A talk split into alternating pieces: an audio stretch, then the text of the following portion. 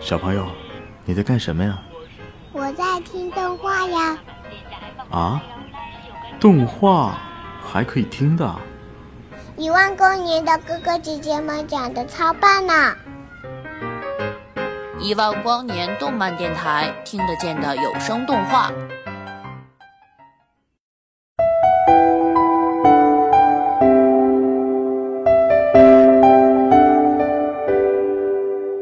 轮泉悬谷招迎风，昆海幻雪木环松。灵阙澄暗身破虚，笔缘起明心断空，是为众生之十二脉门也。汗珠从他的额头滚滚而下，他把脉汇集在一起，屏住呼吸，感受气力压迫轮泉的力度。所谓脉术，就是要看穿事物的表象，用身体去感知周围空气中无处不在的脉。迈出悬谷，莫风猛地睁开双眼，抬高重心向前冲刺，同时把脉提起，震动周围空气中的脉，使得他正前方的脉频骤然升高，形成一条通路。破！他大吼一声，四个脉门在一瞬间开启，聚成一条脉冲，紧贴着地面向前劈去，扬起一路尘埃。同时，他借力高高跃起。向斜下方发出另一道脉冲。嗯，还好，还好。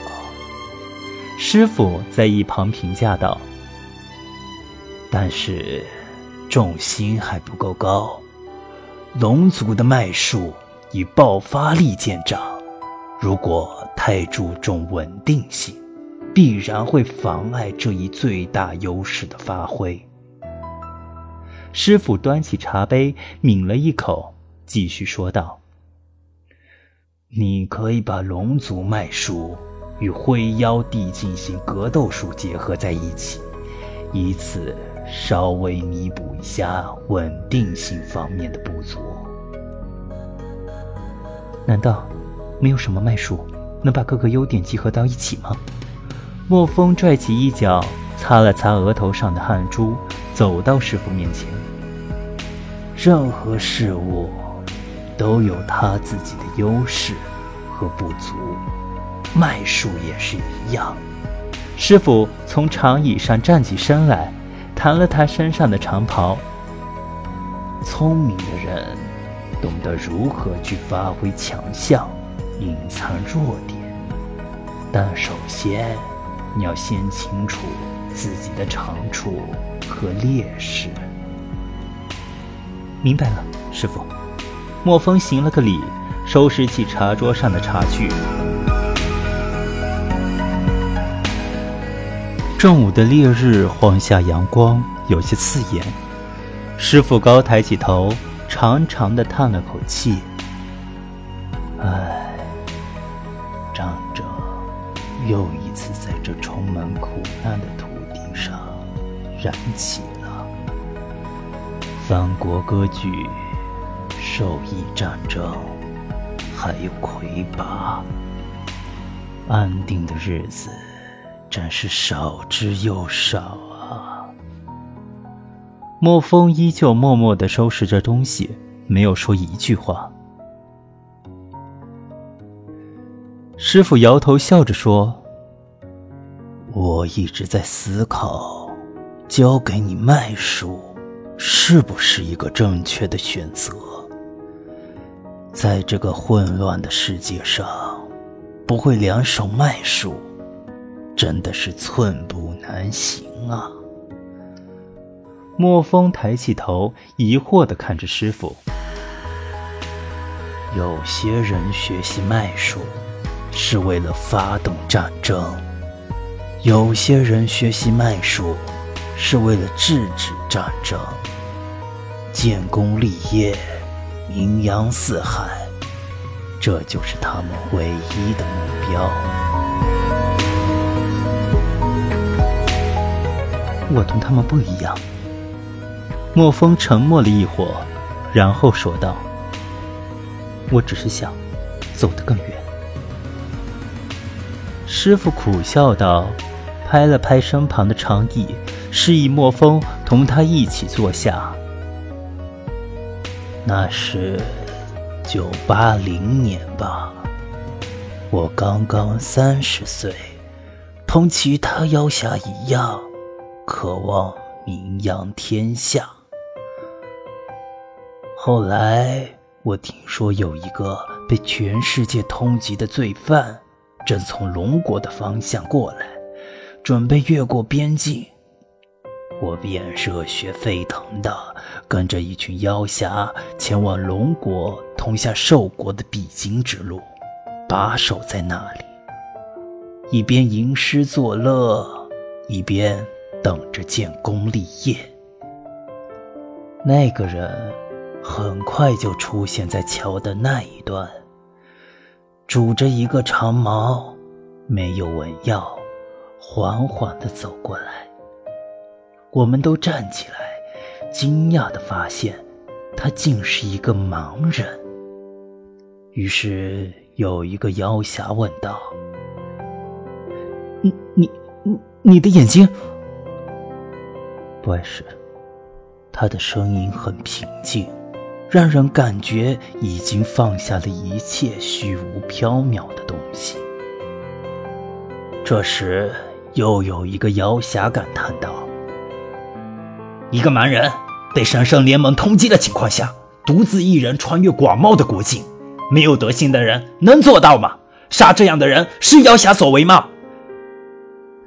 这番言论引起了一群人的赞同。于是，一个不愿意放弃战斗的妖侠问道：“你确定你能战斗吗？”只见那个盲人点了点头。停下了脚步，同时攥紧了手中的长矛，立在身旁。你的对手是赵云。待到那个兽国妖侠报出名字，他也平静的报出姓名。让我们没有想到的是，仅仅一个回合，那盲人就将那妖侠刺于桥下。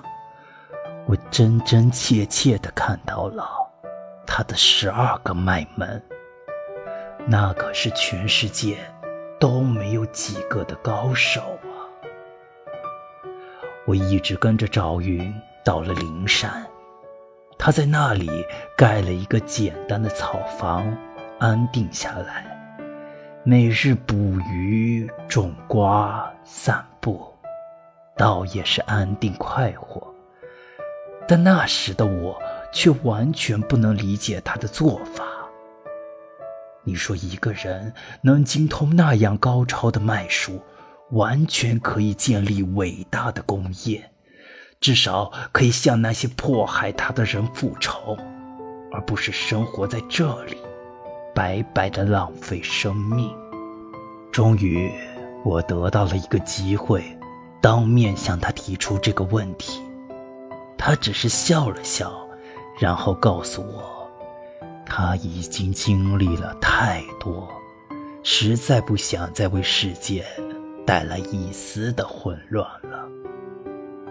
嗯，这真是一个伟大的人。是啊，我思考了很久，突然觉得生活变得简单而空灵，什么光荣与屈辱。都不再重要了。我在这里住了下来，隐藏起自己的能力，过上了现在这种安逸的生活，直到今天。但是，又是什么让您做出如今的改变呢？因为我发现我被欺骗了。师傅苦笑两声，继续说道。你知道吗？这一次让兽国再一次陷入战火与苦难的，正是这个赵玉。我不知道在他身上发生了什么，我只知道他已经不是我当年认识的那个赵云了。师傅长长的叹了口气，唉，我很遗憾，他没能将那种高尚的情怀坚持到底。或许，他有什么难以说出口的苦衷吧。震惊之余，莫风轻声说道：“或许吧。”师傅呢喃道，突然盯着莫风的双眼，让莫风浑身一颤。我很后悔，当初没能找机会杀了他。那样的话，如今这些灾难就不会发生了。莫风从来没有见过师傅这个样子，他呆愣了片刻，旋即反应过来。用同样坚定的声音说：“我会杀了他的，师傅。”与此同时，赵云和明灵的军队在意志的元寿国将军郎勇的率领下，于寿国境内有尾郡附近击溃了神圣联军的第一次围剿，所向无敌。